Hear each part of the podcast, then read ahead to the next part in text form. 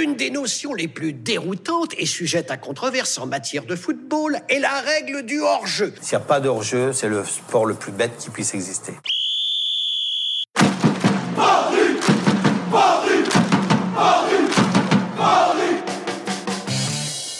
Salut à toutes et à tous et bienvenue sur l'application Goal. Nous sommes le jeudi 10 octobre 2019. Une nouvelle fois très heureux d'être avec vous pendant une heure pour ce huitième numéro du Hors-jeu Capital, 100% actu du Paris Saint-Germain. Que ce soit dans votre salon, dans votre voiture, dans votre lit bien au chaud, mais surtout dans vos oreilles, bienvenue à tous ceux qui nous rejoignent semaine après semaine. On essaye justement chaque semaine de vous concocter la meilleure émission possible. Et justement, une nouveauté pour le podcast, il sera désormais disponible sur toutes les plateformes de podcast Deezer, Spotify, SoundCloud et très bientôt Apple Podcast. Alors il est toujours disponible sur Donc vous pouvez le consulter comme toujours sur Goal, mais voilà, il est désormais disponible partout. Donc voilà, c'est pour continuer à, développer le podcast hors jeu capital. Donc n'hésitez pas à aller vous abonner à Paris United sur les plateformes. Voilà, vous tapez euh, Paris United Podcast et vous retrouverez déjà les, les 7 précédents numéros qui sont déjà disponibles, donc vous pouvez les réécouter. Et celui d'aujourd'hui, évidemment, sera ajouté à la liste. Nous sommes en semaine de trêve internationale, mais podcast tout de même, évidemment. On a des sujets très intéressants à développer aujourd'hui, donc ne vous inquiétez pas, vous aurez votre dose PSG. Avant de vous parler du sommaire, je vais déjà vous présenter l'équipe de ce huitième numéro. On commence avec le taulier, celui qui effectue un 8 sur 8. Pas une seule fois remplacé en cours de saison pour le moment, le coach lui voue une confiance totale. Vous l'avez deviné, c'est Mousse qui est avec nous. Salut tout le monde, très ravi d'être là comme d'habitude. Ça va tous Mousse les jeudis. Ouais, ouais, le titulaire indiscutable, pas de blessure. Je suis un joueur fiable, Ouais. comme dirait Tourelle. Exactement. Attention à la crise de novembre. quand même. La deuxième personne justement à nous accompagner aujourd'hui, lui il a un peu moins de temps de jeu, un 6 sur 8 prometteur, mais c'est à cause d'obligations professionnelles donc on l'excuse. Il a fêté ses 22 ans lundi dernier. D'ailleurs, nous nous sommes procuré la vidéo de la soirée. Je pense que vous avez vu la, la vidéo de Jérémy Ménez qui circule sur les réseaux sociaux avec euh, une fille de joie sur les genoux notamment. Et bah si vous regardez plus au fond de la vidéo assis sur le canapé en train de siroter un bon whisky coca, il était présent également. C'est Clément Pernia qui est avec nous. Me faire ça avant Noël, c'est dégueulasse, Hugo. C'est vraiment dégueulasse. Comment plus ça mon va ami. Comment ça va Clément? Ça va et toi à la fin Bah moi je suis ravi que tu sois avec moi une nouvelle fois sur le podcast. Ça va, il a l'air sobre. il est- Tu t'es remis de ta soirée, ça va? Oui, surtout va qu'elle a bien. pas eu lieu encore. Oui, euh, bon, elle, est- elle a lieu jeudi, voilà, je Ouais. mens, elle a lieu jeudi. Notre invité de la semaine maintenant, c'est le deuxième ancien joueur du PSG qui nous fait le, le plaisir d'être avec nous après Momo Sissoko, pur produit de la formation parisienne. Il arrive au club à l'âge de 9 ans en 1992 pour rester pendant 14 ans. Vous l'avez donc compris, c'est un enfant du club. Il a pleinement vécu le PSG version Canal+. Son premier match en tant que professionnel avec le PSG, il le joue le 21 août 2004 contre Toulouse, lancé dans leur grand bain par coach Vaid. Eh oui, Vaid Ailodic, son coach de l'époque. Ancien défenseur central et milieu défensif, il a côtoyé des joueurs du calibre de Georges Weah, Nicolas Anelka, Djadja Yokocha, Ronaldinho ou encore Pedro Miguel Pauletta. J'ai l'impression d'être Julien Lepers dans Question pour un champion. Le suspense est insoutenable. Il a connu les sensations de marquer au Parc des Princes, vainqueur de la Coupe de France 2006 contre Marseille. Il est désormais consultant et commentateur pour RMC Sport. Bienvenue Jean-Michel Badjan, merci d'être avec nous. Merci et merci pour la, la petite présentation. C'est la seule émission où on se trompe pas sur mon premier match en pro. Ah bon? J'entends tout Nantes, Bordeaux, Marseille, euh, Ah Lyon. bah écoute, euh, On est des gens sérieux. bosse un Ouais, peu quand même ici. la hein. Première émission, j'ai la sensation qu'on travaille, enfin. La vérité, c'est que tu nous l'as envoyé par message 10 minutes avant l'émission. Non, non, non, attends. ouais, Non, sinon non, il les- nous a menacé même. Ouais. Non, non, arrêtez, les gens ils vont croire qu'on bosse pas notre émission. Bon, en tout cas, merci, très heureux que tu sois avec nous aujourd'hui. Euh, Tu vas beaucoup nous apporter sur les sujets justement dont on va parler Par contre, aujourd'hui. Hugo, Georges j'ai un doute. Ah, Moi, je si. l'ai je connu en tant que, Oui. euh, que oui, fan. Oui, en tant que fan, parce club. qu'il y a une anecdote que tu avais racontée euh, Oui. sur un site euh, Virage, Virage PSG, je crois, où tu racontes que ton père t'avait emmené au centre d'entraînement et Georges Weah était venu te voir et t'avait dit Toi, tu seras le prochain Georges Weah. T'avais adressé un mot. C'est vrai ou pas s'étaient un petit peu trompés euh, sur le poste et sur le, le talent, mais en tout cas, oui, euh, j'avais cette chance tous les lundis d'aller avec mon père euh, voir, euh, pour pouvoir suivre la, la séance de l'équipe professionnelle. Et euh, oui, je pense qu'il avait dû nous reconnaître à un moment donné, vu qu'on venait tous les lundis. Et aussi et- ton père euh, connaissait l'adjoint euh, Oui, à Toko. l'époque. Ouais. Ouais, dans Batagne Toko. Et, euh, et donc, du coup, il avait dit Ouais, toi, je, je viendrai te voir un, un week-end jouer et tu seras le futur Weah. Voilà. Ouais, bon. alors, Ce C'est un qui petit s'est peu trompé. c'est ce quand même- assurément vérifié dans les faits. hein. Oui, oui, oui, oui, carrément. ouais. Alors, en tout cas, il n'y a pas tout le monde qui peut se targuer d'avoir euh, Georges Weah qui lui a adressé ces mots. Tu vois, Mousse Tu m'accusais déjà de. de- Non, De je- mensonge. Je, je pensais que tu disais qu'ils avaient, qu'ils avaient joué Non. ensemble. J'ai fait un calcul et je me suis dit, ah, vachement précoce, Jean-Michel, quand même. Écoute, Georges Weah, c'est pour moi dans la même catégorie que les autres. Et justement, avant de lancer le sommaire, il y a une magnifique anecdote que les gens doivent savoir sur toi, Jean-Michel, s'ils ne la connaissent pas. On m'a soufflé qu'un ancien grand joueur qui a joué en même temps que toi au PSG t'avait mis pas mal devant pendant plusieurs mois avant de finir par te dire bonjour. Est-ce que tu peux nous raconter cette histoire pour ceux qui nous écoutent? Ah oui, si on parle bien de la même chose, on Oui. parle de, de Gabi Heinze. Exactement. Mais, oui, mais pour être tout à fait honnête, c'est pas vraiment des vents. Dans Alors, le sens où. euh, Rectifie. euh, oui, moi je suis un peu. euh, Enfin, ça se voit un petit peu moins maintenant parce que le, le métier que je- que j'exerce demande autre chose. Mais euh, moi en général, dans un vestiaire, j'étais dans mon coin avec euh, mes écouteurs, j'écoutais la musique, je calculais personne. Si on vient pas vers moi, je viens pas vers les autres et ça m'allait très bien comme ça. Et euh, bon, le bonjour est courtois, mais, mais sans plus. Et c'est vrai que Gabi, pendant 4-5 mois, pas un bonjour. Rien du tout, pas un mot, rien du tout. Non pas que ça me dérange plus que ça, parce que je me dis que ça fait peut-être un effort en, en moins pour lui et pour moi sur les, les 25 mecs du vestiaire, mais rien. Mais même pas un mot sur le terrain, un c'est bien ou alors c'est pas bien, ou. euh, et c'est ce qu'il y a de pire que tout, même sur un terrain, quoi. Quelqu'un qui. Il Pour t'a- il- t'es- il- il t'a pas soupçonné de lui avoir volé sa montre, quand même, non? C'est- c'est- Non, non, bah, déjà, comme ça, que je, je suis pas un monde tout court, donc euh, sur ça, il pouvait être rassuré là- là-dessus. Et euh, pas un mot du tout. Et en fait, euh, chaque fin d'année, on a un, un dîner.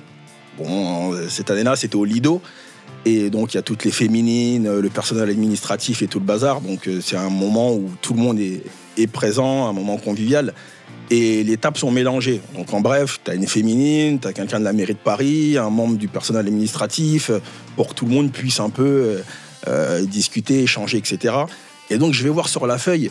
Et bah, je voulais au moins être avec un pote, quoi. Je me suis dit, Lido, c'est long, dans ce qu'on en a dit. euh, Ah, les soirées là, on les connaît, les soirées Ah, pour vous. ouais, Le, repas, le repas est pro, bon, moi. Ouais, mais le repas, il arrive après le spectacle. Donc, Ah ouais, à, ce- bah à ce, ouais, à ce moment-là, donne-moi à manger vite. Et puis après, passe-moi ce que servi tu à veux, mais- 23h quoi. Voilà, mais j'ai faim, moi.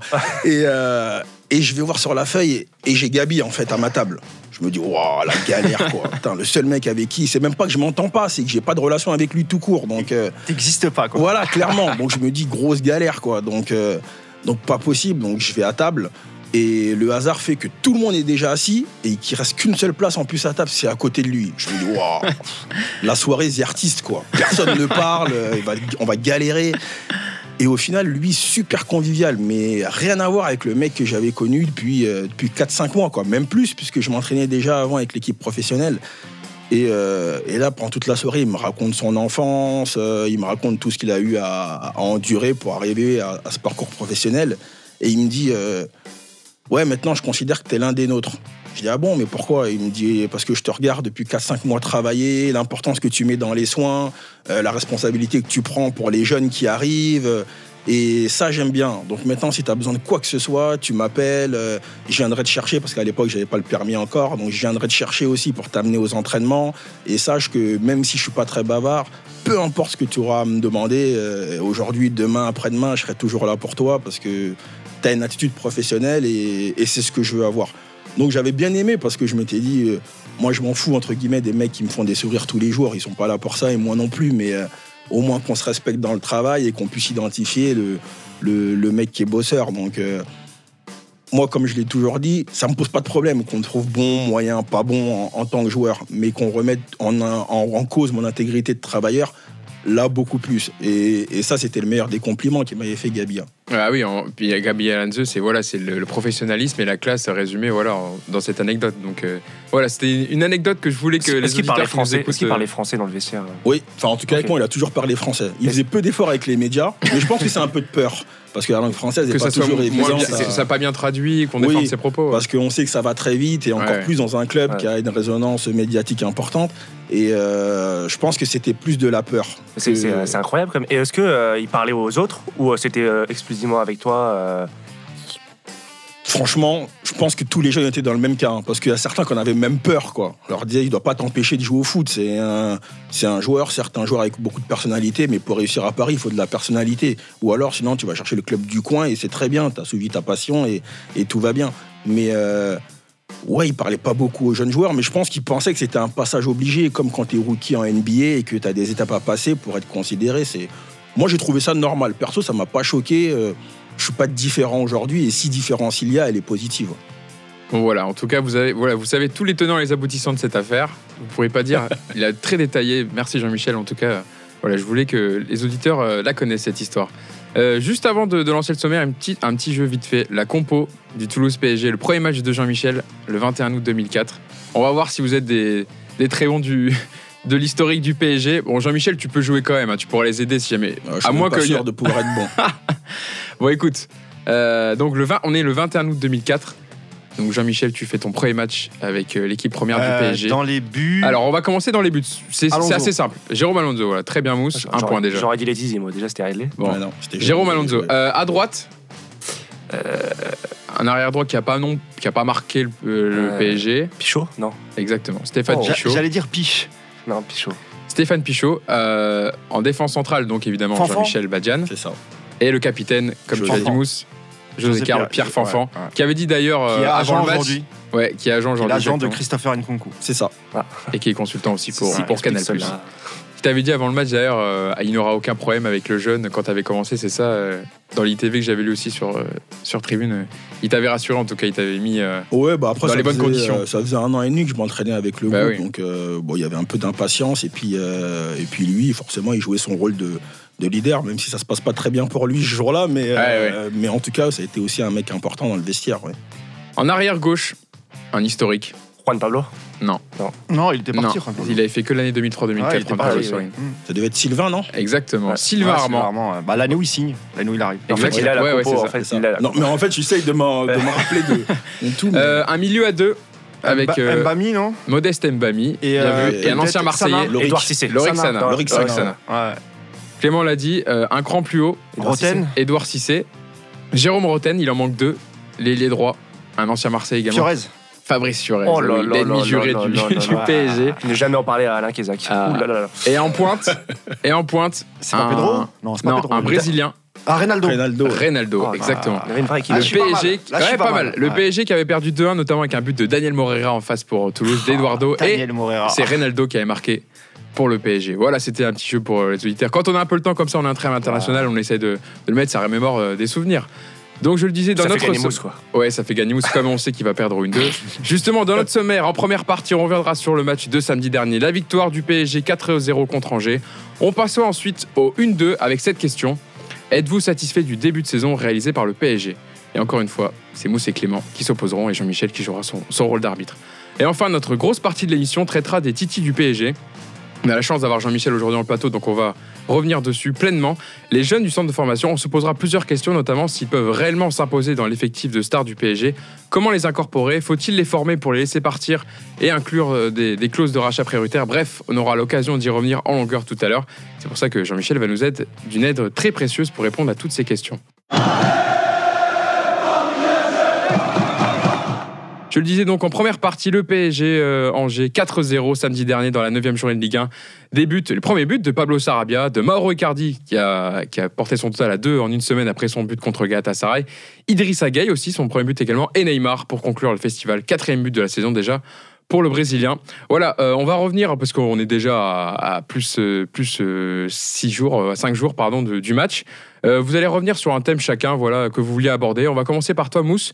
Et tu voulais revenir sur la bonne performance de Léo, Leandro Paredes. Alors évidemment, quand, euh, quand tu es entouré de, des, des titulaires Verratti et Gay, ça change la donne. C'est plus facile pour lui. Euh, ouais, deuxième match pour, euh, en tant que titulaire pour, pour Leandro Paredes. Donc on, on l'avait vu la première fois contre Reims, défaite au parc 2-0. Bon, en même temps, il y avait Bernat avec lui, le, et celui qui Herrera. l'accompagnait, c'était voilà, c'était Ander Herrera.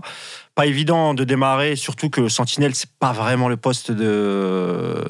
de comment il s'appelle? J'ai oublié son nom, Paredes, pardon. Il t'a marqué. Euh, ouais. euh, non, mais j'aime beaucoup ce joueur. Mais euh, alors, et là, contre la victoire face à Angers 4-0, effectivement, on a l'impression qu'il fait un super match. Et en fait, c'est pas qu'il fait un mauvais match, c'est que d'une part, il est mieux entouré. Donc euh, il joue avec Idrissa Gueye et, Verratti. Donc là, quand même, c'est un peu. là, c'est vraiment il jouait en sécurité. Et le- et le paramètre qui est important aussi, c'est que Angers n'a jamais pressé le milieu de terrain. Donc il a joué un peu, il a joué dans un fauteuil Paredes. Moi, j'aimerais le revoir euh, face à une équipe qui est plus joueuse, qui, met- qui mettra plus de rythme. Euh, et là, on pourra vraiment se dire si Paredes, il peut vraiment jouer dans ce milieu de terrain. Là, c'est difficile à juger, étant donné la, faible opposition. Et je parle au milieu de terrain. Moi, j'étais au parc. euh, et les tribunes presse, on est, on est bien placé. Clément, tu es déjà venu plusieurs fois avec moi. Et vraiment, quand tu voyais l'animation, euh, l'animation euh, d'Angers, C'est pas pas grand chose. qu'ils n'ont pas mis un rythme fou. Bah voilà, non, qui- dépassait pas. Il restait. Alors, il y avait les, il y avait les deux rideaux défensifs, mais ils n'allaient pas chercher les, les ballons dans les pieds des joueurs. Donc, Paredes, effectivement, il a pu gratter euh, deux, trois ballons. Il a fait deux, trois passes. Il a fait deux bonnes frappes, puisqu'il a une vraie Ouais, bonne ouais. frappe. Mais c'est difficile à juger. Enfin, c'est dif- c'est difficile de dire que euh, ça y est, on a trouvé le bon Paredes. Il peut jouer à ce poste-là, parce qu'en face, il n'y avait pas réellement de réellement d'opposition. C'est un peu comme euh, euh, Draxler quand les premières fois Emery l'avait mis au poste de milieu. Et il avait fait des super matchs. Je me rappelle d'un match, je crois, contre Bordeaux. Il avait fait un super match, mais Bordeaux était cataclysmique. Quoi. Il n'avait absolument Mm. rien fait. Et effectivement, Draxler, si tu ne le presses pas, bon, lui, c'est tranquille, c'est Voilà. un joueur technique. Si Et le Paredes, c'est n'est pas pareil, effréné, voilà. euh. Exactement. Donc, il n'a pas pris beaucoup de risques, Paredes. Il a fait des passes euh, assez simples, etc. Mais il faudrait le revoir vraiment dans une, face à une opposition un peu plus coriace pour, euh, pour vraiment pouvoir juger de, de sa performance. Sinon, il a fait un bon match. Mais, Voilà, il fallait qu'il se relève au moins de son match contre, contre Reims. ce qui est bien, c'est que ça va lui donner un peu de confiance, effectivement, euh, parce que le, le match précédent, c'était, et, et il était fautif, parce que même s'il n'était pas très bien entouré, et il a fait quand même pas mal de- d'erreurs techniques. Donc, Et, euh, et là encore hier, il était titulaire avec l'Argentine Ouais. contre l'Allemagne. Il a fait aussi un très bon match, donc voilà, ça Mhm. peut lui permettre d'enchaîner, d'avoir le plein de confiance. Toi, Jean-Michel, tu voulais revenir sur le, le- le match d'Ander Herrera qui avait évolué à un poste où il ne joue jamais d'habitude, latéral droit, puisque Meunier souffrait de la cuisse gauche et donc euh, Tourelle n'avait pas pu l'utiliser. Voilà, il a fait un, un match sérieux, il a beaucoup proposé, ils ont beaucoup euh, couru avec euh, Pablo Sarabia sur son côté droit. Euh, T'as trouvé sa performance bonne? Oui, je l'ai trouvé bonne dans le sens où, euh, déjà, j'aime beaucoup le joueur. J'aime beaucoup le joueur dans sa globalité, dans la responsabilité qu'il peut avoir. C'est un vrai joueur de vestiaire aussi, et c'est pas péjoratif quand, quand je le dis, hein, parce que lui, il a intégré en toutes les notions, que ce soit de travail, de compréhension, d'intégration aussi, de, de l'ambition qu'il faut avoir dans les, dans les très grands clubs. Et euh, certes, c'était une première à ce poste de latéral droit avec le PSG, mais il a déjà évolué comme ça avec, euh, avec United, dans le sens où, à l'époque, on critiquait beaucoup José Mourinho pour ça, parce que euh, ça partait un peu dans tous les sens, dans les choix tactiques qu'il pouvait proposer. Mais c'était souvent l'option choisie euh, lorsqu'il y avait un joueur très important qui jouait côté gauche chez l'adversaire, euh, type Chelsea avec Eden Hazard, parce que là, tu sais que tu as un joueur qui a beaucoup de volume, qui a un QI football aussi très important, qui a pas peur de répéter les efforts. Et je pense même qu'à travers la prestation qui, fut la sienne contre Angers, c'est ce qui a rendu aussi euh, le match plus facile à Sarabia juste devant lui, dans le sens où euh, tu sais que tu as un joueur intéressant qui, sur les deux, trois situations où tu vas pas te replacer dans le bon tempo, lui va faire le, travail parce qu'il est, il très intelligent. Et puis surtout, il va t'offrir cette liberté offensivement parce que lui, il n'est pas là pour briller individuellement. Il sait que collectivement, et c'est que comme ça qu'on arrivera à répondre à l'ambition du PSG. Et il va te donner des bonbons à chaque fois. Et c'est ce qu'il fait. Il te donne beaucoup de liberté, beaucoup de confiance au, au joueur qui est devant lui. Donc, super pioche pour le Paris Saint-Germain. Et on le voit à chaque sortie. Il a été un petit peu gêné en préparation avec cette, euh, cette blessure. euh, Ah Musculaire. ouais. Mais euh, top joueur. Non, franchement, il a, il, a, il a fait un très bon match et donc ça peut offrir une solution au cas où, bon, euh, il n'y aura pas non plus une, une hécatombe comme ça tout- toutes les semaines avec l'absence de, de Kerrer, euh, de Dagba, de Meunier. Mais voilà, on sait que c'est une solution en tout cas de recours et, il l'a prouvé. Toi, Clément, tu voulais revenir sur la bonne gestion de l'effectif, donc ça va aller peut-être un peu aussi dans le sens de, Jean-Michel, euh, de Thomas Tourel, voilà, qui a, effectué un turnover intelligent. Bah déjà, euh, avant, de, commencer, j'approuve totalement ce qui a été dit sur Ander Herrera. Pour moi, avec euh, Idrissa Gueye, c'est vraiment la meilleure recrue parce parce qu'il a tout, il a le travail, il a le talent et il insuffle un état d'esprit qui manquait au, au club. Et le fait de le voir arrière droit, c'est vrai que c'est là où je veux en venir. Ça souligne une amélioration pour moi de Tourelle dans la gestion de l'effectif. Euh, Je trouve que depuis 2-3 matchs, alors vous allez me dire forcément, il a de plus en plus de joueurs, des mecs qui reviennent de blessures, donc c'est plus facile. Mais je trouve qu'il a, il a fait des choix qui montrent qu'il qu'il a changé ou qu'il a. Je trouve qu'il a davantage pris, euh, pris en mesure le, cet effectif. C'est-à-dire que, par exemple, là, il a fait le choix de mettre Herrera arrière droit, alors qu'il y a deux semaines, il avait mis Mbesso. Et s'est rendu compte qu'il y avait des joueurs qui n'étaient peut-être plus au niveau. Je pense également à gauche avec Levin Kurzawa. Euh, peut-être qu'il y a deux semaines ou trois semaines, il aurait fait tourner Juan Bernat. Là, il a préféré, mettre, euh, il a préféré ne pas mettre Kurzawa et laisser Juan Bernat. Il fait du turnover, mais pas du turnover inutile pour tourner. Il laisse quand même une, une certaine, une certaine base, notamment à domicile où il faut proposer du spectacle. En milieu, il relance Paredes, alors qu'il l'avait complètement mis au placard. Il l'entoure de, joueurs comme Gay Verratti. Devant, il, euh, il fait jouer Choupo-Moting, mais pas trop pour pas trop le griller. Mais il le fait rentrer quand même parce que c'est un joueur qui a besoin de temps de jeu. Il laisse Sarabia parce qu'il sait qu'il est. Ah, c'est- surtout pour Choupo-Moting, je te coupe, pardon, c'est- que Cavani est blessé. Si Cavani était sur le banc, Choupo-Moting ne, ne serait pas rentré. Je, je pense pas qu'il gère Choupo-Moting. Je pense qu'il le fait rentrer parce que Cavani n'est pas encore là. Et je pense que Cavani, à terme, je l'ai toujours dit, je pense qu'il sera remplaçant, il sera pas titulaire et c'est lui qui rentrera et plus Je trouve que Choupo-Moting. la gestion de, quand même de. Choupo, il était rentré de- sur le côté, me joueur est bonne. Sarabia, pareil, c'est le. Il, aura- il a fait un gros match euh, trois jours avant, il me semble. C'était trois jours avant Bah, Galatasaray. C'était Ouais, le, voilà. le mercredi. Et il sait que c'est un joueur qui a besoin, notamment devant, devant son public, de, de- de gagner de la confiance. Et je trouve que globalement, la gestion de l'effectif, du turnover et des changements est de mieux en mieux du côté de Tourelle. Et peut-être qu'en fait, il a, avec les nouvelles recrues, il a pris la mesure de son effectif avec le temps, au bout de deux mois maintenant après la reprise. Donc voilà, une, une prestation euh, aboutie, voilà, une maîtrise totale pendant 90 minutes. Euh, ils ont nettement surclassé voilà, leur dauphin euh, Angers. On pensait qu'il y aurait peut-être un peu d'opposition, mais au final, voilà, le PSG qui a été sérieux. Je voulais juste revenir aussi sur le très bon match de Pablo Sarabia, quand même, il faut le souligner, qui a eu quand même pas mal de critiques, notamment sur un déchet technique, d'être un peu juste physiquement. Voilà, là, il a mis un but, deux passes décisives, il a été très présent sur les actions offensives, il a beaucoup proposé. C'est un match sérieux de sa part et ça va lui donner de la confiance pour la suite, Mousse. Ah ouais, bien sûr. mais je pense que les, premiers matchs qu'on avait vus, tu sais, les matchs de, préparation, on était quand même déjà, euh, on avait été agréablement surpris, parce que faut pas se le cacher, on, on connaissait le joueur, mais on connaissait pas. Enfin, moi, j'ai pas suivi euh, Séville euh, toute la saison dernière. Euh, là, les deux derniers matchs qu'il fait, il prouve qu'il peut sérieusement concurrencer André Di Maria. Euh, passe décisive, euh, but. euh, non, non, c'est génial. Moi, je suis content pour lui. Moi, j'ai eu des retours, j'ai eu quelques infos sur Sarabia. Le staff l'adore, Tourelle l'adore. C'est un joueur très, très impliqué aux, entraînements. Il a une très, très bonne mentalité.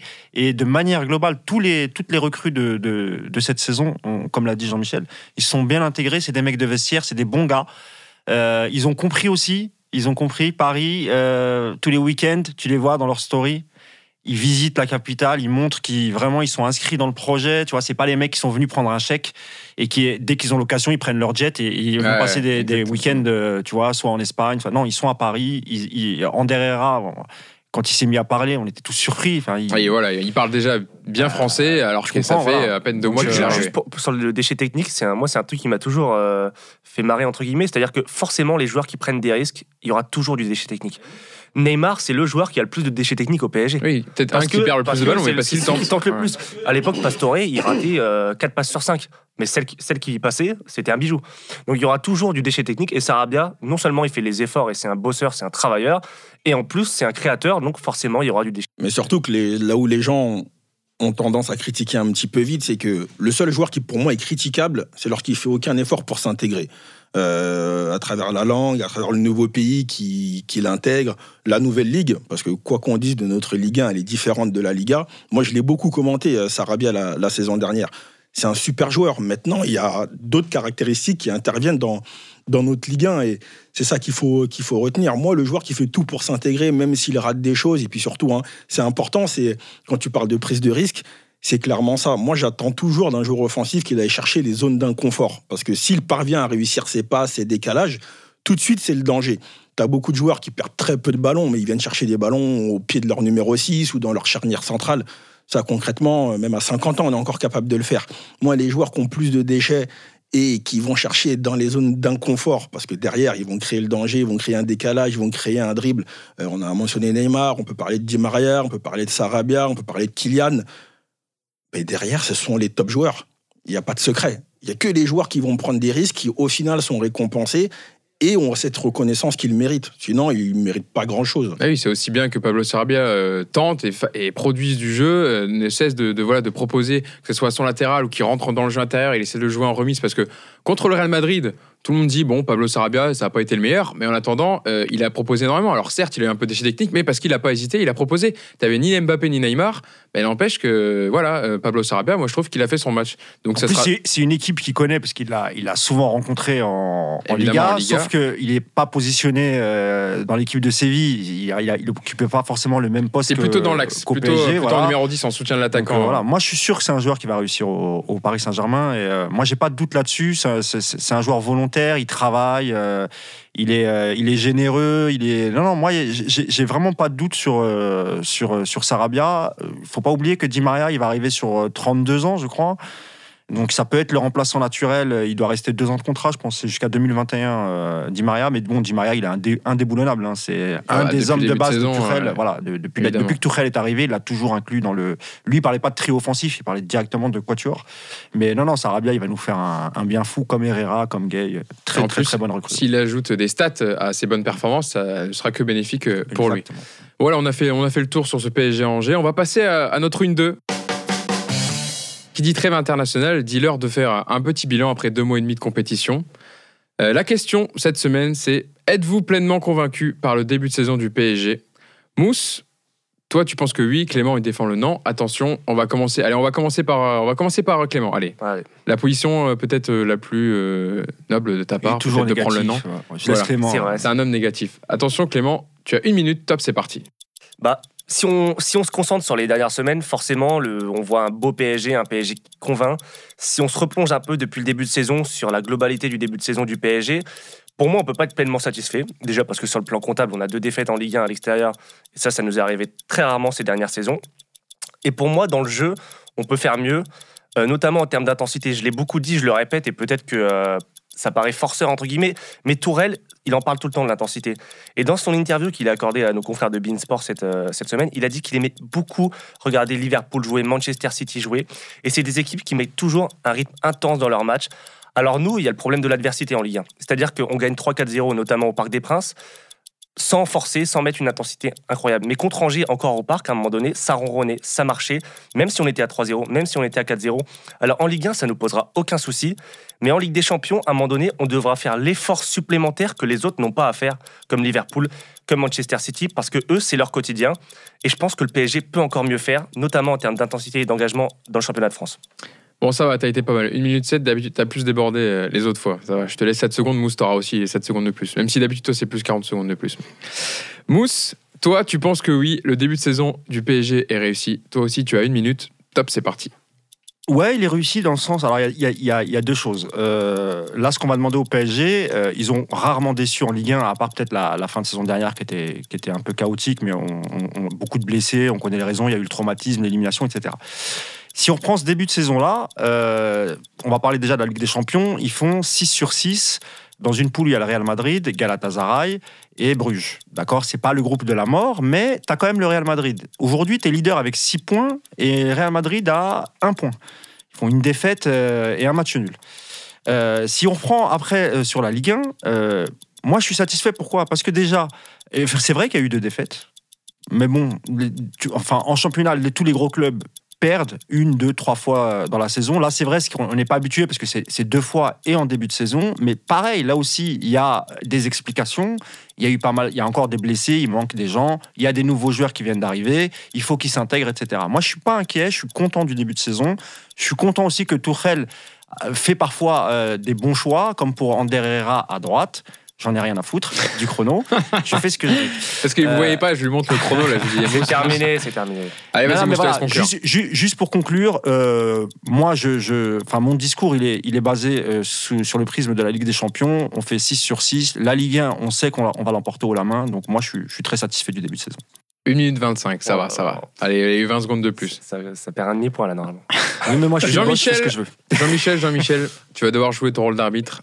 Pour toi, qui Allez. De Clément ou Mousse à, tes, euh, à ton opinion, à ton, à ton accord Pour pas le point. N'oubliez pas que nous sommes amis. Le point du duel.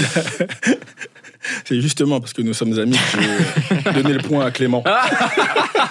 Et une nouvelle défaite pour mais, Mousse. mais je vais m'expliquer parce que euh, Vas-y, vas-y. la dernière phrase de Mousse est très importante dans le sens où, quand il dit qu'il s'exprime sur le, le prisme de la Ligue des Champions, si je me base là-dessus, moi aussi je suis rassuré. Et je le trouve convaincant parce que avant le match du Real, euh, j'attendais avec beaucoup d'impatience de voir où se situait le PSG sur le plan athlétique, euh, sur le plan de la concentration, sur le plan de la réflexion, sur le plan de la, prise de responsabilité, parce que ça n'a pas toujours été euh, assumé, et j'ai été totalement rassuré. Idem à Galatasaray, même si je pense que sur certaines situations, notamment sur les, les transitions, on aurait pu mieux faire, notamment en, en fin de match.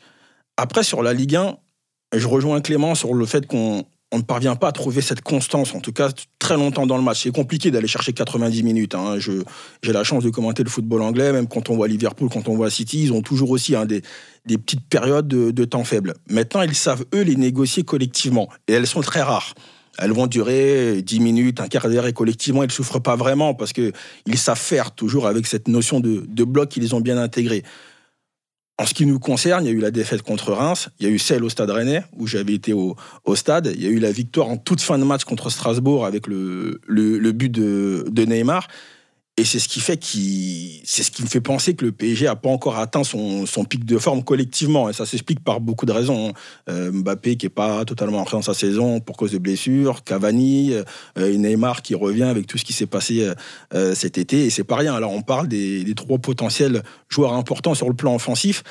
Et, à mon avis, à mon humble avis, avec la marche qu'on est censé avoir dans le contenu, on doit être capable de pouvoir avoir beaucoup plus de marge au, au tableau d'affichage. Et si on l'a pas, c'est parce que athlétiquement, on n'est pas encore prêt collectivement, parce qu'on n'est peut-être pas prêt à souffrir aussi collectivement. J'avais été au stade pour le match du, Stade Rennais notamment, où on se fait rentrer dedans, mais, mais comme pas possible, et on n'est pas en capacité de pouvoir répondre au, au rapport de force sur le plan athlétique. Et ça, ça m'avait un peu plus gêné. C'est ce qui me fait dire que le PSG n'est pas totalement euh, rentré dans, sa saison, en tout cas en championnat. Je ne sais pas si c'est juste un, une question de physique. Moi, j'ai peur que ce soit plus dans, l'état d'esprit, parce que ça fait plusieurs saisons qu'on le dit ça. Et à un moment donné, je pense que c'est une prise de conscience. Et je, Tourelle, depuis qu'il est là, il nous parle tout le temps d'intensité. Il n'a jamais réussi à atteindre ce, ce sommet. Et je me demande si c'est pas une question de simplement de Ah, mentalité. aussi- euh, aussi- Non, mais Alors, Clément, pour juste pour remonter sur ce que tu as dit sur, sur Tuchel qui disait Moi, je regarde Liverpool et, et- et Manchester évidemment que, City, que euh. nous aussi, on aimerait que le PSG joue toujours comme Liverpool. Mais l'exemple qu'il donne, c'est la première ligue. N'importe quelle équipe de première ligue, euh, c'est un championnat où il y a toujours de l'intensité. C'est le jeu, le fighting spirit. C'est ce qu'on n'a pas en France, de toute façon. Donc, tu peux pas. euh, en France, tu sais que. je- on l'avait déjà abordé ça la dernière fois. Euh, les, mecs du, les, les mecs, quand ils rentrent, ils voient l'adversaire. Au bout de cinq minutes, ils se disent Mais même sur une jambe, on va gagner le match, en fait. Ils font Ouais, pas. Mais c'est dur de se motiver face à une équipe comme mais regarde, Angers, ils en ont pris 4. Paris a joué tranquille, hein. on n'a pas mis une intensité de dingue. hein. Ouais, moi, j'ai vu le- match. hein. Le... Voilà, tu vois, ils n'avaient pas besoin, ils ont pas besoin de se forcer. Ouais, et Et puis le- est-ce qu'ils ont, Mais ils doivent se donner le besoin de est-ce se qu'ils ont forcer. ce- petit truc? Parce qu'en Angleterre, t'as pas le choix, t'es obligé de jouer à fond. Tu vois, Parce regarde que, Manchester City, quand t'es un peu moins bien, t'es puni. Ils ont Voilà, perdu voilà. contre Norwich 3-2, ils ont perdu contre Et ça- Wolverhampton qui a imprimé un, un rythme qui les a pas lâchés. Et ça, Guardiola le sait, le dit à ses équipes. C'est pas pareil. C'est vraiment, c'est complètement Ouais. différent. Et puis on est obligé de. Alors moi j'entends bien hein, ce que dit Thomas Tuchel et je sais où il veut en venir, mais c'est compliqué hein, de, de comparer avec Liverpool ou avec City dans le sens où même si on s'arrête sur son cas à lui, euh, quand Klopp rejoint Liverpool ou quand Pep Guardiola rejoint City, ils viennent pas dans les mêmes conditions. Il y avait déjà une base qui était ce qu'elle est et tous les autres joueurs ils ont été choisis par le manager en l'occurrence et vois. Jürgen Et puis Klopp Klopp. n'a pas réussi Et, tout de suite euh, avec Liverpool, faut pas Tout l'oublier. à fait, il a gagné la. Ils lui ont laissé le- du temps. euh, temps Ah bah de- oui, est-ce que lui il a autant de temps ici Est-ce que les entraîneurs ont eu autant de temps à Paris? C'est jamais arrivé. Et juste pour Euh, finir, par contre, euh, quand, il entre, quand il coachait Dortmund, euh, Tuchel, ses équipes, elles jouaient. Là, mais un effectif beaucoup plus jeune, peu de stars, des mecs que tu peux, que tu peux gérer. À l'époque, c'était Aubameyang, euh, etc. Dembélé, il venait d'arriver de Rennes, etc. Donc, effectivement, il a, lui, Tuchel, il peut se poser des questions en se disant j'ai pas encore réussi à faire euh, ce que j'ai ce que j'ai réussi à Dortmund. J'ai pas encore réussi à, à- à l'insuffler au, au collectif parisien. Mais ça va venir, ça va venir. Parce que le début de saison dernière, rappelez-vous quand même que les, les- les matchs sont réussis quand même. On dit que voilà, c'est la patte Tourelle, Ouais. c'est un pressing qu'on va aller chercher haut, on récupère le ballon dans le camp adverse, on se projette rapidement. Donc, Ouais, mais pas pas la- besoin de mettre beaucoup, beaucoup d'intensité. T'as jamais vu. Oui, euh, d'accord, mais c'est Tourelle. une équipe Thomas Ligue 1, Tourelle, tu vois, quand il arrive pour se présenter dans son système de jeu, dans, son, dans sa philosophie de jeu, il, il le Bien dit. sûr. Lui, Ouais, c'est ce qu'il faisait à Dortmund, c'est ce qu'il faisait avec Mayence. Donc, euh, Sauf que le problème qu'il a, lui, en France, c'est que les équipes en face, elles, elles jouent pas. Ou très peu. Il y a peu d'équipes qui jouent, tu vois. c'est ça. Voilà. Bon, en tout cas, le PSG, voilà, on aura l'occasion d'en revenir euh, toute la saison. Le On pourrait, PSG qui on est pourrait leader. quand même dire match nul, hein, franchement. là là, Mais bon. certainement. Non, non, non, non, Jean-Michel a été intraitable. Euh, Point pour Clément. Bon, Mousse, Ouais. va falloir quand même euh, commencer à, Ouais. à prendre les Vous allez bonnes- finir par les bons enfin, mousse. Euh, tu sais quoi, la prochaine fois, va à l'encontre Moi, je de ce que tu veux dire. Va à Ouais. l'encontre de ce que tu veux dire, comme ça, tu auras le point. hein. J'arriverai à embrigader Clément pour lui dire de prendre l'autre option, et puis t'inquiète, hein, je, te, je te ferai passer un point.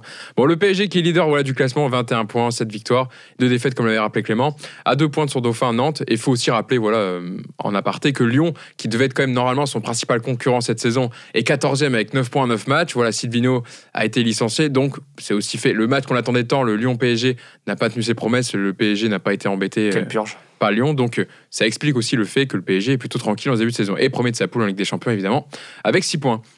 On passe désormais à notre partie, deuxième partie sur les Titi parisiens, notre grosse partie de l'émission.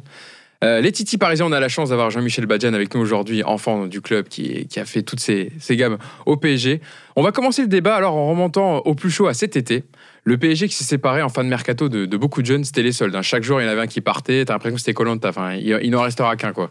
Je vous rappelle la liste Christopher Nkunku, parti à Leipzig. Moussa Diaby au Bayer Leverkusen. Stanley Nsoki à Nice. Arthur Zagré à Monaco. Je sais pas si on dit Zagre ou Zagré. C'est Zagré. Zagré, il y a un accent, je crois. Euh, Timothy Weah à Lille. Rémi Descamps, qui a, fait, mo- qui a fait moins de bruit, mais certes, il est parti quand même. Alphonse Areola, puisque c'est quand même un, un, un Oui. joueur, un, un titi du club.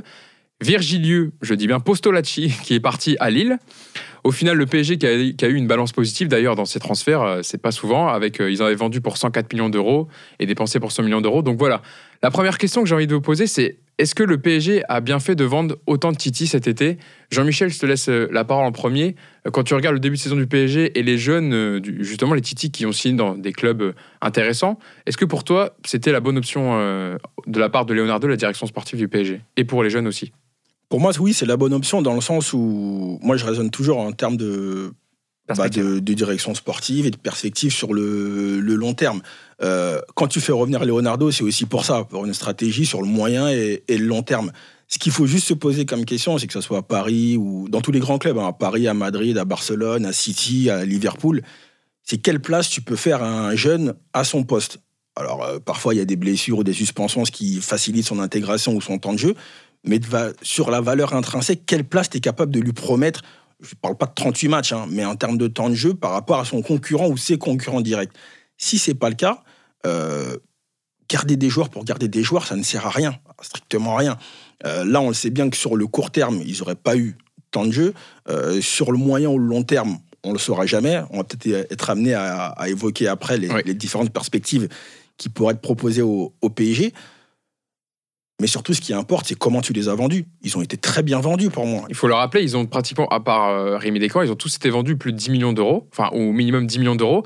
Donc c'est aussi le signe que la formation parisienne est bonne, puisqu'on arrive quand même, tu gardes ton image de club formateur.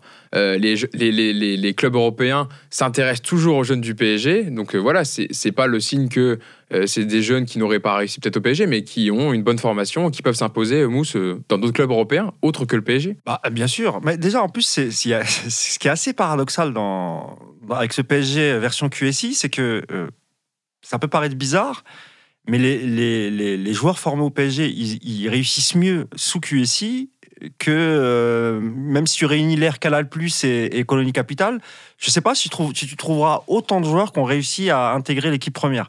On peut, on peut chercher, mais même à l'époque de, de, de Jean-Michel, je sais plus si Benachour, tout ça, c'était un peu de ta génération. C'est Ru- un T'étais avant, avec un Rudy Haddad, voilà. t'étais avec Rudy Haddad notamment. an avant, un, un an avant. Ouais, un Tu an vois, ils ont, ils, ont, ils ont intégré un peu le, le, le groupe pro et ils ont joué très, très, très, très, très peu. Tu vois, très, très peu. Maintenant, des mecs comme Kim Pembe, Adrien Rabiot sous l'RQSI, qui sont devenus des titulaires indiscutables, à l'époque, t'en trouvais pas tant que ça, en fait. Tu vois. Concernant la politique de revente cet été, euh, alors c'est plus Enrique qui a, si tu veux, qui a mis ça en place. Déjà, la première décision, c'était de supprimer l'équipe réserve. rappelle-le. euh, ils Et ont ça, supprimé l'équipe réserve qui jouait en National Alors, 2. s'il l'a fait, il savait très bien ce qu'il faisait, parce que tu te retrouves avec un paquet de joueurs. Lui, vendre, il se régale à vendre. C'est son métier de vendre des joueurs. Il, sait acheter, il sait vendre aussi. Donc, euh, ce qui était prévu, c'est qu'avant le 30 juin, pour faire rentrer un peu de sous pour l'exercice, il fallait vendre les seuls qui savaient qu'ils pouvaient vendre plus facilement, c'était les jeunes joueurs. Et, d'ailleurs, il y en a deux ou trois qui étaient partis avant le, le 30. Euh, il fallait pour les histoires de, de fair play financier. Et surtout, si ils ont donné un peu de place à ces jeunes, certains se sont montrés, ça les a valorisés et ils ont pu les vendre. Et avec ça, on a pu faire un, un mercato plus que correct. Donc de toute façon, avec la suppression de la réserve, on, ils n'avaient pas trop trop de choix non plus. Voilà, il faut le, faut le souligner quand même avant de te donner la parole, Clément. Leonardo a maintenu la décision. Il aurait pu revenir sur la décision d'Antero Henrique de Il aurait pu réinscrire l'équipe Il aurait réserve pu réinscrire 30 l'équipe- exactement. Il a. Il est arrivé début juin, Leonardo, mais il a euh, préféré aussi. Il a euh, validé le, le fait. Voilà, il a validé le fait et d'avoir que la deuxième équipe du PSG, finalement, ça soit les U19, euh, Exactement. entraînée cette année par Stéphane Roche, voilà, qui est un formateur reconnu, qui était directeur du centre de formation de Lyon, Qui entre Guérin 2011 et comme, euh, 2007, comme adjoint, il me semble. qui a gardé le même assistant que Thiago Motta, à savoir euh, Régis Benardo, C'est pas Guérin, non? Et il a aussi Vincent Guérin Voilà, en, qualité d'adjoint. Clément, vas-y, je te laisse euh, Juste parler. pour rebondir à ce qui a été dit, il y a eu à un moment donné une politique euh, en faveur des jeunes, en- de promotion des jeunes au PSG, c'était sous Paul Le Guen. Paul Le Guen et Alain Kézac, euh, face aux résultats sportifs qui ne marchaient pas et surtout face aux finances qui étaient euh, au plus bas, surtout ça, ouais. euh, avaient décidé de lancer, notamment dans les matchs à l'extérieur, je me rappelle, c'était incroyable, il mettait les, les cadres à domicile et à l'extérieur, il alignait une équipe de jeunes. À Valenciennes, on s'était retrouvé avec Ngoï, Sankaré, Mabiala, Sako capitaine, Loris Arnaud, David Ngog, enfin il y a eu des équipes assez, assez surprenantes à un moment donné. Et euh, donc à un moment donné, il y a eu, ça n'avait pas marché, d'ailleurs c'était l'une des pires saisons de l'histoire du club. Tu parlais de quelle place on peut faire aux, aux jeunes aujourd'hui au PSG je sais pas si c'est la bonne question à se poser.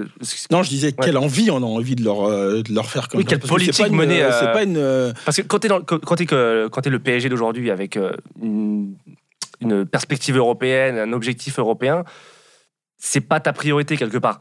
Tu te, as, des, Bah. t'as des- t'as des stars, tu as, des équipes, euh, t'as des effectifs normalement amples qui doivent te permettre de. En fait, t'as la logique de résultat qui, Voilà, euh, qui prime sur la logique de formation. Exact. Voilà. Ouais, mais justement, quand on est en pro, on n'est plus sur cette logique de formation. Donc, moi, j'ai j'ai toujours pensé que le joueur en formation à Paris n'était pas un joueur comme les autres. Donc, il arrive, soit il est prêt à jouer, soit il l'est pas. Il n'y a pas de, de Juste bascule, milieu, Il n'y a euh. pas de juste milieu. Il n'y a pas de pas, il y a pas de cap à, à éventuellement passer. Il est prêt ou il n'est pas prêt. Et en fait, quand on arrive en c'est pas hum, c'est pas indissociable en fait le fait d'avoir une ambition d'avoir envie de gagner la la Champions un jour et euh, ne pas faire la place aux jeunes. Je pense par exemple, tu parlais tout à l'heure d'Adrien, d'Adrien Rabiot. Adrien, c'est un crack. Il est venu, il a joué. Euh, le joueur, s'il ne joue pas, c'est pas parce qu'il est jeune, c'est parce qu'il est moins bon, tout simplement. Mais si tu as un crack en formation, il doit jouer. Donc ça, c'est euh, quand Wenger lance Fabregas à 16 ans, il le fait pas jouer parce qu'il a 16 ans, il le fait jouer parce que c'est un crack et qu'il est capable tout de suite d'être bon, quoi. Il y a quelques années, rappelez-vous, dans une interview, Nasser El Khalifi a- avait dit à terme, le but, c'est pas d'acheter le nouveau Messi, c'est de le produire, C'est de le former, c'est ouais. de le former. Tu vois Donc, eux, je pense que vraiment, les Qataris, ils ont une vraie politique sur les jeunes. Maintenant, mets-toi, il a raison, juste une dernière chose. Quand tu es à la place d'un jeune, tu es au centre de formation, tu vois l'effectif pro. Imaginons, toi, tu es attaquant, tu es numéro 9, tu as 19-20 ans. Tu regardes qui a sur le banc déjà et qui est titulaire. Tu as Mbappé, tu as Icardi, Cavani. Tu te dis, attends, mais quand est-ce que je vais jouer? C'est normal qu'à un moment aussi, tu te dises, la marche, elle est beaucoup trop haute. Il faut, que il faut du temps de jeu. À cet âge-là, si tu joues pas, t'es cuit. À 20, 21 ans, il faut, il faut, il faut commencer à jouer. Il faut faire ouais. tes 20, 25 matchs par saison. Mais à- Et tu montes à- crescendo. on à reviendra 20, tout à l'heure, 21, justement, si sur- bon déjà à 20-21. On reviendra justement sur plusieurs cas tout à l'heure de, de jeunes euh, sous l'époque QSI qui n'ont pas pu jouer. Là, j'ai un exemple qui vient en tête, je vous donnerai la liste tout à l'heure. Euh, Moussa Dembélé, qui, voilà, euh, en l'année 2012, décide de quitter le PSG parce qu'il voit que le PSG, euh, voilà, c'est en plus c'est le début de l'époque QSI, donc il lâche à coup de Et à cette millions. époque, la politique, c'était on achète des, des Voilà, grands et noms. t'as. Zlatan Ibrahimovic et Ezekiel Lavezzi qui arrivent. Qu'est-ce que tu veux te, dire? Donc tu, Cavani l'année suivante, tu vois. C'est ça. Donc euh, il était parti du voilà. côté de Fulham, mais voilà, on connaît la- avec la réussite qu'il a maintenant puisqu'il est euh, le buteur de, de l'Olympique Lyonnais. Ouais, mais il y, a- il y a des jeunes qui ont réussi à s'imposer. Kimpembe et Rabiot, par exemple, ils ont réussi à s'imposer.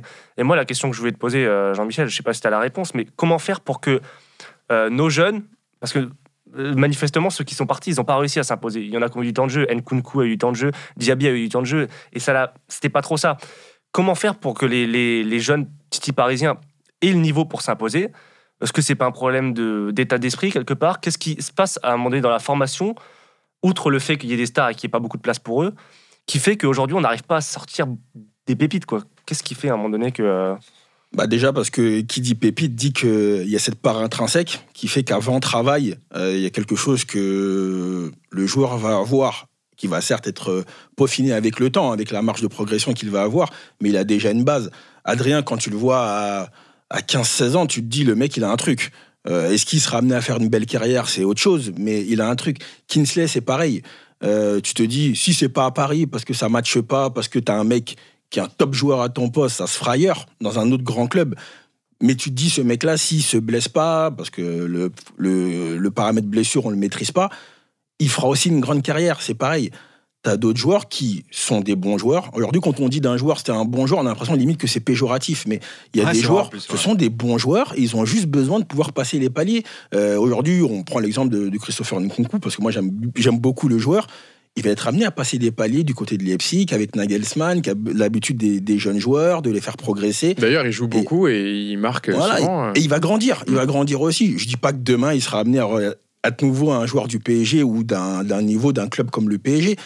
Mais ça fera un bon joueur. Ça fera un très bon joueur, même sûrement. Bah oui, parce que, enfin, je pense qu'on est tous d'accord dessus. Nkunku, je pense pas qu'il aurait plus progressé que ça au PSG. Il a fait, il a fait ses matchs l'année dernière, mais je suis pas sûr qu'il aurait été un autre statut qu'un joueur de rotation euh, entre les matchs de coupure de Ligue des Champions et de Ligue 1. Voilà, il Faut aurait pas pas, eu un rôle. Alors que là, Leipzig, il a quand même un rôle central puisque, comme tu disais, Jean-Michel Nagelsmann est un entraîneur qui a une philosophie avec les jeunes, donc il les fait souvent jouer. Mais c'est un des joueurs qui a le plus joué, un des joueurs formés au PSG qui a le plus joué Nkunku. Exactement, a, il, a, il, a, il, a fait, il a fait des, ma- beaucoup de matchs en tant que titulaire, pareil, parce qu'il avait eu, en fin de saison dernière notamment, il avait mis même pas mal de buts. Même euh, la dernière année d'Emery, fin de saison, Emery le, le met Il faut dire aussi titulaire, Emery appréciait énormément son profil à Christopher Bah, c'est un- Nkunku. Il avait dit c'est un, joueur qui travaille, qui, tu vois, il marche pas sur un terrain, euh, il, est, il est polyvalent, tu peux le mettre au milieu de terrain, tu peux le mettre milieu relayeur, tu peux le mettre sur un côté, euh, tu vois, il, il- il apporte vachement euh, Christopher. Alors évidemment, au PSG, c'est c'est compliqué parce que à son poste, tu as, des joueurs très très très forts, mais il a eu un peu d'exposition. Je pense que c'est pour ça aussi qu'il a plu à Leipzig et qu'ils n'ont pas hésité à mettre 15 millions dessus, parce qu'il a fait des matchs de Ligue des Champions, donc il a eu de l'exposition. Et ces joueurs-là, forcément, je pense que lui va réussir. Et, et le championnat allemand, il est fait pour, euh, pour Christopher. Je pense aussi qu'il est fait pour Diaby.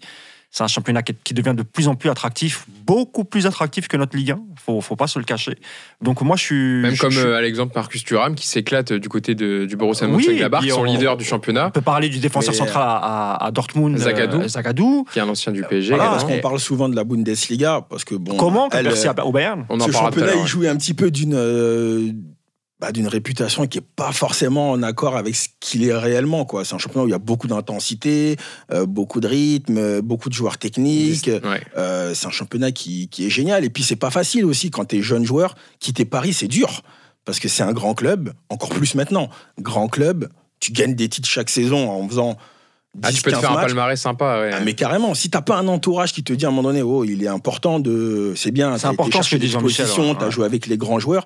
À un moment donné, il faut aller jouer pour toi aussi, grandir en tant qu'homme, grandir en tant que joueur et et toi devenir aussi quelqu'un d'important, un joueur qui compte dans, dans le football européen.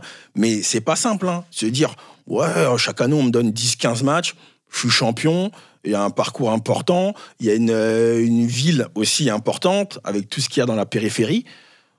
Ouais, faut, il faut le convaincre, le, le jeune joueur ou le moins jeune d'ailleurs, de, de quitter Non, Paris. C'est pas simple. T'as raison de dire ça parce que c'est très important. Il y en a qui pourraient se, voilà, se, se, se satisfaire d'être dans le cocon, d'être dans sa ville avec ses amis. Mais il faut avoir aussi le courage de, de partir et de, de dire je veux du temps de jeu, je veux avoir une place importante dans un club. Et donc c'est ce que les, les clubs comme euh, voilà, on rejoint euh, Leipzig ou Leverkusen, les clubs en Bundesliga leur, font confiance. Je voulais revenir sur une ITV de, de Leonardo accordée à nos confrères d'RMC Sport, justement dans, dans Team Nuga, où il avait évoqué la question de la politique des jeunes euh, sur ce qu'il voulait faire euh, voilà, depuis son- sa nouvelle intronisation au PSG. Alors je vous dis ce qu'il a dit. La question des jeunes n'est pas facile. Et lui, il parle de plutôt euh, de données contractuelles. Il y a un règlement qui te permet un contrat de 3 ans seulement avec un jeune de 16 ou 17 ans. Quand tu fais le premier contrat, il y a une période très courte pour faire un parcours jusqu'en équipe première. La France est devenue un berceau de bons joueurs. Sur le mercato, les clubs étrangers attendent que les jeunes Français soient à un an de, la fin de leur contrat pour les acheter. Tous les joueurs partis cette année étaient dans ce cas. Si tu attends, tu n'as plus le joueur. C'est un système qui ne t'aide pas trop. Mousse, qu'est-ce que tu penses de, cette déclaration, toi, de, de Leonardo? Est-ce que tu es d'accord avec lui? Bah évidemment, évidemment. T'as as, des joueurs qui ont une valeur, ils ont un an de contrat. C'est des jeunes joueurs, tu peux pas en tirer beaucoup, beaucoup. Mais t'es le Paris Saint-Germain tout de même. Donc, comme tu l'as dit tout à l'heure, tu l'as rappelé, beaucoup de joueurs sont partis à, à- au minimum à 10 millions, voire, voire 15. euh, voilà. Donc c'est quand même euh, pas mal. Quand on sait qu'il y a certains clubs euh, pendant ce mercato en Ligue 1 qui pouvaient même pas acheter de joueurs à hauteur entre 5 et 10 millions, et nous on arrive à, à vendre des joueurs qui jouent pas beaucoup, tu vois, euh, 10 millions, voire plus. Ouais. Donc Leonardo, il a raison. Et moi, j'ai des petits échos, c'est pas fini. Je pense que ça va continuer l'été prochain. Ouais, l'été prochain, voire peut-être même, voire même cet hiver. Moi, j'ai une info. On me l'a donné il y a pas longtemps. J'ai pas encore écrit dessus, mais j'ai vérifié. Par exemple, le jeune Dagba qui vient de prolonger, Colin Dagba. ouais. voilà, Everton est déjà sur le coup. Tu vois, un club comme Everton, qui est un bon club du nord de l'Angleterre, ils sont déjà sur le Bah, c'est pour ça que le PSG l'a sécurisé en le prolongeant son contrat. Évidemment. Et Leonardo, s'il y a des offres pour euh, Dagba, pour euh, tu vois, des, des- des joueurs qui se sont montrés un peu, et, et tu sais que tu peux récupérer encore un peu d'argent, en sachant qu'il y a d'autres grands joueurs aussi qui risquent de quitter le PSG. Donc ça, ça- je pense qu'il y aura d'autres départs l'été prochain. Je ne sais pas s'il y en aura cet hiver, mais je pense que ça va continuer comme ça. Parce que tu n'as pas le choix en fait. Comme il a dit, tu as trois ans de contrat. En trois ans, c'est difficile de les faire monter. S'il te reste un an de contrat, le mec, il signe. L'agent, il lui dit écoute, tu prolonges pas, on va signer ailleurs. De toute façon, tu n'auras pas de temps de jeu au PSG. Reste comme ça, on signe pas. Donc c'est dangereux. Clément Ouais, Tu voulais réagir c'est dessus vrai que non, mais tu, tu parlais de, tu parlais de bons joueurs. Forcément, on a des bons joueurs, mais on a cité tous ceux qui sont partis là. Nkunku, Nsoki, Wea, Adli, Zagré, Diaby, Areola. Est-ce que quelqu'un ici, euh, parce qu'il y a une pépite? Dans, dans, dans ces, dans ces, dans ces Zagré, je crois que oui. tu on crois, pas beaucoup sûr, vu. Voilà. mais on peut pas savoir évidemment puisqu'ils n'ont pas eu Bah, bah, encore si, le normalement. rôle, ils n'ont pas joué une saison entière Non, avec c'est- un c'est- club C'est qui pas leur du fait tout pour les, pour les critiquer ou quoi que ce soit. Euh, au contraire, ce sont certainement des très bons joueurs. Ils ont été formés au P- des bons joueurs, sont, pardon, sont, ils ont été formés au PSG. Mais à un moment donné, aujourd'hui, tu es le PSG. Tu as besoin, pour être un jeune, pour percer, tu as besoin d'être une pépite. Sinon, tu n'y arriveras pas.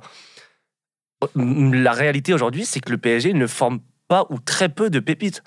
Et, la- et, le- et c'est ça. peux t'en sortir quelques-uns quand même. euh, Kingsley Coman, euh, Zagadou, Mais non, mais euh, Moussa Ça, Dembélé. ça dépend ce qu'il appelle pépite. Oui, c'est ça. De crack, de crack. Ah non, crack. mais, mais quel club au monde sort un crack tous les ans ou tous les deux ans? Un crack, c'est c'est un par génération.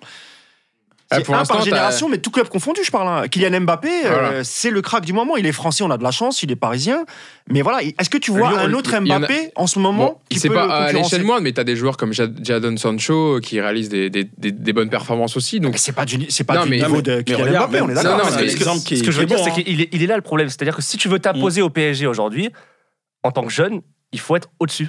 Il faut être au-dessus de la mêlée. Et est-ce qu'il n'y a pas justement un problème de, de, politique, de politique de formation à revoir complètement si on veut de laisser la place aux jeunes quoi Et bah pour aller aussi, pour terminer sur l'ITV de Leonardo, il évoquait aussi un point intéressant. Il parlait, euh, je, vous lis la suite de l'interview. Il dit C'est vrai que ce n'est pas facile pour eux, les titis du PSG, mais Areola, Rabiot, Nkunku, Diaby, Wea, Nsoki ont tous joué. C'est pour ça qu'ils ont été vendus. Malheureusement, il y a aussi dans la tête des jeunes l'idée de partir parce que les, les Français peuvent jouer partout. Les Italiens, Anglais ou Espagnols ne partent pas, ils restent dans leur pays. Les Français ont déjà la mentalité pour partir. On devrait pouvoir signer un premier contrat de 5 ans, pas 3. Ça ne donne pas le temps de donner aussi l'opportunité. Jean-Michel tu Après, réagir, euh lui, forcément. hein, C'est de la com, hein, il- oui, il est dans Ouais, sa posture. c'est pour ça hein. que je tout à vous fait, est dans- dessus Voilà, pour, il, il euh, est dans sa posture. Parce qu'encore une fois, on en revient toujours au, au niveau du joueur intrinsèque au moment où on en parle. Le crack, il n'y a pas de problème. Lui-même, si tu lui fais signer le contrat de 3 ans, il va même pas au bout du contrat de 3 ans parce que si tu as fait ce qu'il fallait et que tu l'as blindé, il signe son contrat professionnel, il n'y a aucun problème. Tu as plus de problèmes avec les joueurs sur lesquels tu, tu peux éventuellement miser, mais qui ont des caps à passer. Et aujourd'hui, la grosse différence, c'est que tous ces mecs-là, ils sont pratiquement tous internationaux dans les équipes de jeunes. Moi, je suis passé par ce parcours-là. Le seul problème, c'est qu'à l'époque, euh, bah, tu constituais pas un. T'étais pas un, vrai, un réel prospect pour ces clubs étrangers. Aujourd'hui, quand tu as un Diaby qui en U18, mais qui joue déjà en pro, euh, t'amènes déjà beaucoup de garanties déjà pour les grands clubs. Ils se disent, mais il a 18 ans, il évolue dans un vestiaire important, il a déjà du temps de jeu. Ok. Et il Quand- s'entraîne avec des grands joueurs. ce ah mais est- carrément, ça change, ça change vois, tout dans le euh, rapport à ce qu'ils peuvent se dire parce que le grand club quand il veut un joueur, lui il a une grille. Une grille, il faut que les joueurs valident un maximum de paramètres. Déjà le paramètre intégration, le rapport au grand joueur, le rapport au grand match, il y a beaucoup de jeunes joueurs aujourd'hui qui l'ont sans être des cracks, mais qui l'ont déjà parce que quand tous les jours tu vas t'entraîner avec, euh, Des stars, avec Mbappé, avec Neymar, avec euh, Thiago Silva, avec Marquis, avec T'as de la t'acquiers de la T'es maturité plus aussi. le même. euh, ouais, T'es ouais. plus le même. C'est c'est obligé. Même quand tu arrives en sélection, tu deviens un patron. Et en plus, tu l'as vécu, toi, Jean-Michel. Tu, tu vois, tu t'es entraîné avec des mecs comme Gabi Heinze, euh, comme Jérôme Roten, euh, Paoletta, comme Sylvain Ronaldinho, Mario euh, Yepes. Non, mais. euh, bah, il va apprécier, c'est bien. Je crois que tu. tu... Ju- ju- juste- Justement, tu, Bon, vous voyez pas, mais il a un fou rire, Jean-Michel. hein. tu, euh, tu parlais de l'anecdote avec Gabi Enze tout à l'heure. Et tu disais que il a, il a à la fin, à la fin de la saison, il t'a dit voilà, maintenant j'ai vu que tu étais un bosseur, j'ai vu que tu avais une bonne mentalité, euh, tu fais partie des nôtres. On, on décrit souvent les, les jeunes Français aujourd'hui. D'ailleurs, c'est Ibrahimovic qui l'avait dit dans une interview et d'autres joueurs. C'est peut-être pas le Malta. seul. hein. Ouais, Ouais, ouais. ouais, plein il y a de- beaucoup Il qui y, a, il y a relèvent. des problèmes de travail, de mentalité. euh, ils, se- ils se croient déjà arrivés alors qu'il y a énormément de. Ils sont pas assez bosseurs, etc. Est-ce que toi, tu. Déjà, est-ce qu'à ton époque, tu l'avais perçu, ça? Même si toi, visiblement, tu étais un bosseur parce que tu as été accepté par Enze. Capitaine en CFA. Mm. Eh Et oui. Est-ce que, est-ce que tu, peut-être, sûrement, tu connais encore sûrement les jeunes aujourd'hui, c'est peut-être aussi ça le- la clé du problème. Peut-être que le cœur du problème, il est là aussi. Je sais pas si c'est la clé, mais en tout cas, c'est un problème. Mais c'est un problème qui ne doit pas être géré aujourd'hui par, euh, par Tourelle ou Leonardo. C'est un problème qui doit être réglé en amont. Moi, j'ai eu la chance aussi, euh, euh, bah, que ce soit pour moi ou pour tous ceux qui ont eu la chance d'être professionnels avec moi, les- qui étaient avec moi à l'époque en, en CFA, pas forcément au PSG. Je pense à Obadi, je pense à, à Oui, Baka, Mounir Obadi qui voilà est avec toi. ouais. ou Sine Karja, c'est qu'on a eu aussi un formateur qui s'est montré parfois très dur, mais qui considérait aussi que c'était l'apprentissage obligé pour euh, l'étape d'après. En l'occurrence, Antoine Cambouaré, il a jamais rien laissé passer. Il était bien conscient que c'était un âge, c'est un âge un peu bâtard, l'adolescence. Euh, T'es sujet à des sommes qui sont très importantes par rapport à ceux de ton âge. Euh, t'as une liberté aussi parce que t'as ton premier appartement, t'as une vie où t'es beaucoup plus autonome si t'as pas ce, mec qui fait un peu le garde-fou, et ça, tous les entraîneurs, tous les éducateurs ont pas envie de le faire, ce, ce truc. Ils se disent, bon, c'est les parents, c'est leur problème. Mais t'es jamais avec tes parents, donc en clair, t'es.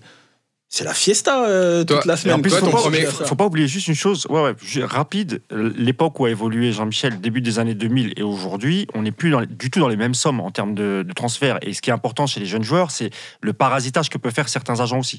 Et ça, ça peut foutre euh, en l'air la carrière du joueur. Quand, quand, quand tu arrives et tu es sous l'emprise d'un agent, les, quand le joueur vient d'une famille modeste qui n'a pas beaucoup d'argent, tu présentes une somme d'argent aux parents.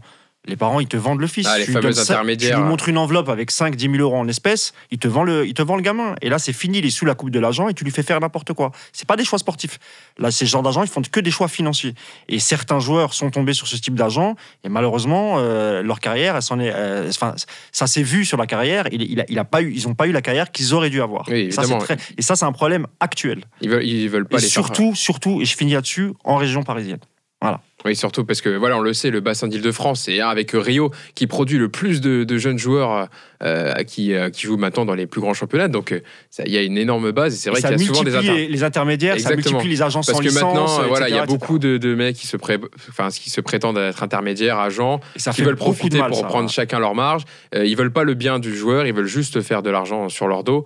Donc c'est vrai que ça Et peut c'est jouer un des tours. paramètre qui était moins important à l'époque de Jean-Michel. Je pense qu'aujourd'hui, où aujourd'hui il y a tellement d'argent dans le foot qu'ils ils sont repérés très jeunes et ils sont sous la coupe de certains intermédiaires très très jeunes et ça peut gâcher leur carrière.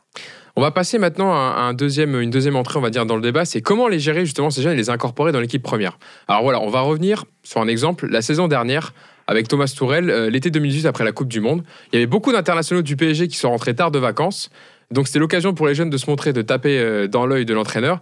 Des jeunes comme Moussa Diaby, Colin Dagba, Ensoki, Kevin Riemann, Loïc Mbesso, Antoine Bernet ont eu leur chance. L'année dernière, Moussa Diaby est celui qui euh, s'est mis le plus en évidence avec six passes décisives et, deux buts. Nkoukou également, on l'a dit, qui faisait beaucoup partie de la rotation, euh, même déjà sous Naïmri qui a pris son profil. Et Colin Dagba qui avait été la, la révélation défensive de la saison. Pour sa première saison, voilà, au niveau, il avait fait deux passes décisives. Il avait su trouver du temps de jeu à un poste où il y a quand même trois concurrents, Daniel Alves, euh, Meunier et Kerrer. Donc euh, voilà, c'est quand même. Et il y a un chiffre qui illustre la confiance accordée aux jeunes par Thomas Tourel. C'est 9283, c'est le nombre de minutes données à des jeunes en équipe première.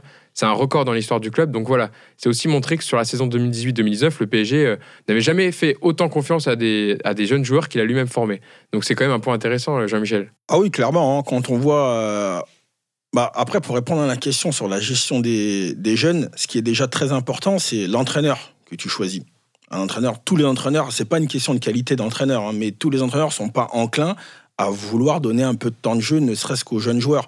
Euh, ce qui s'est passé là sur la tournée estivale, aujourd'hui, elles sont certes beaucoup plus médiatisées parce qu'elles sont importantes, il y a des sponsors, etc. Donc on, on peut mettre en lumière certains jeunes joueurs. Mais à mon époque, et même bien avant, tous les jeunes étaient tous les ans conviés aux, aux matchs amicaux, aux tournées d'été. Le seul problème, c'est le message qu'on envoie à- au retour des. C'est ça, il faut, il faut boss. perdurer quand euh, les internationaux reviennent. euh, Voilà, parce que. Il faut taper dans euh, l'œil avant, il faut se montrer, et c'est là que c'est important. Tout à hein. fait, parce qu'après, beaucoup étaient stigmatisés à l'époque en disant Oui, t'es impatient, etc. Oui, t'es impatient, mais euh, bon, moi, j'ai pas été dans ce cas-là parce que j'y restais dans le groupe pro. Mais quand vous venez à 10 sur la tournée estivale et que dès que les autres reviennent de vacances, il y en a 8 qui retrouvent le centre de formation, forcément, le signal, euh, à la première opportunité, ils ont qu'une envie, c'est de prendre la fuite. Donc, c'est c'est aussi ce qui est important, c'est dans le choix de l'entraîneur, parce que Tourelle, lui, du côté de Dortmund, a eu l'habitude de travailler avec des jeunes, du côté de Mayence, c'est pareil il y a d'autres très grands entraîneurs en Europe qui, eux, clairement, veulent des joueurs confirmés. Je pense à Mourinho, par exemple, qui s'en cache pas. Lui, il veut des équipes prêtes euh, pour pas avoir à, à se casser la tête sur le plan mental, sur le plan physiologique, sur le plan de l'entourage.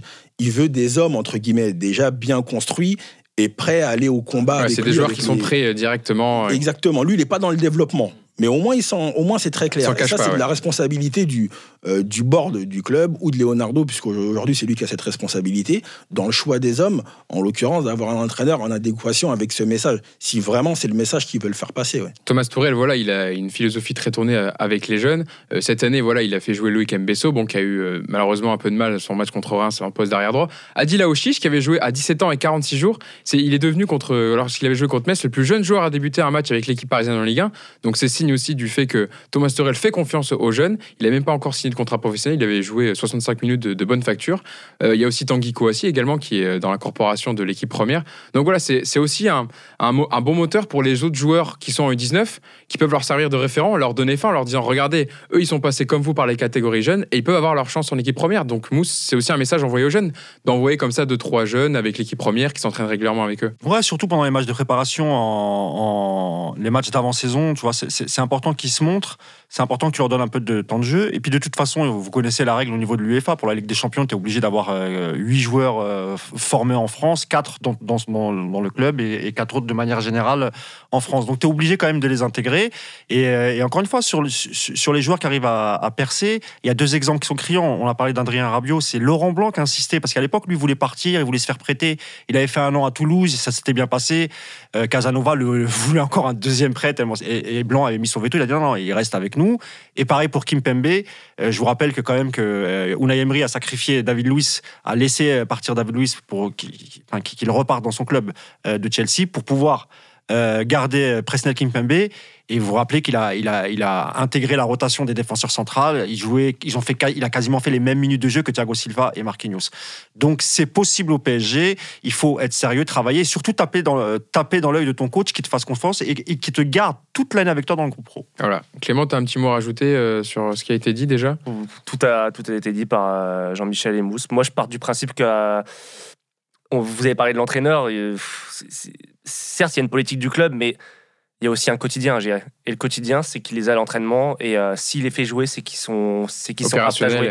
Et la dernière erreur de Tourelle, c'est d'avoir fait jouer Mbesso. Il était visiblement pas apte à jouer. Pas à son poste aussi. hein. Parce que c'est un à- défenseur central de formation, il avait été mis côté droit quand même. Et tu l'envoies au feu Herrera- avec une équipe qui est remaniée, c'est pas Herrera, forcément Herrera, c'était pas son poste non plus. euh, Oui, mais Herrera, il a tu veux pas comparer Herrera pas, Mbesso, mais voilà, ouais. pas- Ah, Donc, coup, euh, voilà, c'est pas de sa il- faute. il est- Oui, oui. Non, mais c'est pas de la faute. C'est l'erreur de Tourelle. Oui, oui, bien sûr. Mais ce que je veux dire par là, c'est que Mbesso, il- enfin, le pauvre, il est pour rien. Il Non, joue non, dans non. une équipe complètement remaniée, pas à son poste. C'est la première victime de, de ce choix. J'espère qu'il le refera jouer à son poste, qui, qui montrera un, un vrai visage, parce que ça peut être, ça aussi, ça peut être traumatisant. Voilà. Excuse-moi de t'avoir coupé, Clément.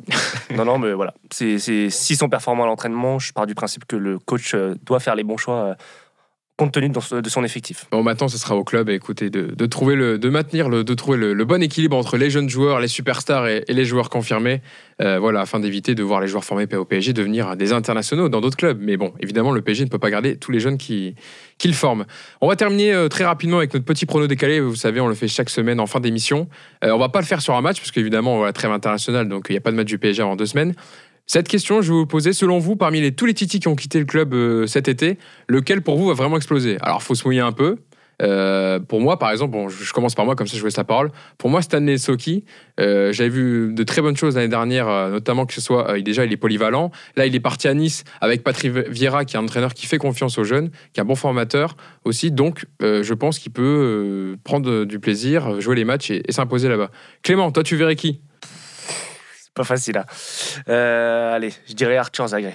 Arthur Zagré à parce Monaco que, parce que les autres, je les vois pas percer, en fait. Arthur Zagré qui a un- une Zagré clause de rachat. Il avait, il avait un petit truc, euh, je sais pas, c'est vraiment euh, la foot fiction, du foot fiction, pardon, là, mais. euh, puis c'est pas facile de, de se projeter comme ça. Non, c'est euh, sûr, Comme mais- ça, de brut, enfin, je dirais, je dirais, je dirais Arthur Zagré. En tout cas, le, PSG a une clause de rachat prioritaire sur lui. Donc, euh, il- je pense que c'est aussi un des jeunes sur lequel il, il compte, il croit en avenir. Jean-Michel, quel jeune toi tu verrais euh, exploser? Alors, soit dans, ce soit dans son club actuel, euh, ou pour lequel il a signé, ou plus tard dans un autre club? Alors effectivement, je vais rejoindre tout le monde sur le fait que ça soit difficile, mais euh, je dirais Christopher Nkunku, parce qu'il a déjà une petite expérience avec le Paris Saint-Germain, et, et j'aime bien ce duo euh, Nkunku et Nagelsmann. et même ce trio, Ouais. Nkunku, Nagelsmann et la Bundesliga. Mousse, on termine par toi. Quel Titi tu Pareil, un- un- bah, un joueur qui est parti en, en Bundesliga, Moussa Diaby. Alors, j'ai regardé un peu ses stats euh, dans son nouveau club. Il joue pas, il est pas titulaire indiscutable, il est pas. Mais moi, j'ai- j'aime bien le joueur. C'est un, joueur qui percute, euh, qui, a, qui a montré malgré tout des belles choses au PSG euh, la saison dernière et même là, avant, avant de quitter pendant les matchs de préparation. Il a souvent dépanné. euh, c'est un joueur à 20 minutes quand il rentre, il fait beaucoup de mal par sa vélocité, sa rapidité. Euh, c'est un joueur plutôt technique, euh, bon dans la surface. euh, donc voilà, j'ai- même s'il n'est pas complètement titulaire et euh, il enchaîne pas les matchs, moi j'ai bon espoir sur Moussa Diaby. euh, c'est un joueur sérieux. Tourelle voulait absolument le garder, lui voulait rester. Il n'a pas eu le choix, on lui a pas laissé le choix. Donc euh, voilà. Bah écoutez, on suivra le parcours justement de ces jeunes Titi expatriés dans les quatre coins de l'Europe. Merci à vous de nous avoir suivis. Merci Jean-Michel d'être- d'avoir été avec nous pendant cette heure de podcast pour le hors-jeu capital. Merci à vous. On espère qu'on écoute, on t'écoutera également en Merci commentaire sur. RMC Sport. Merci à toi Mousse, merci Clément et merci à tous de nous avoir suivis. Prochain rendez-vous donc jeudi prochain pour le hors-jeu capital. Salut à tous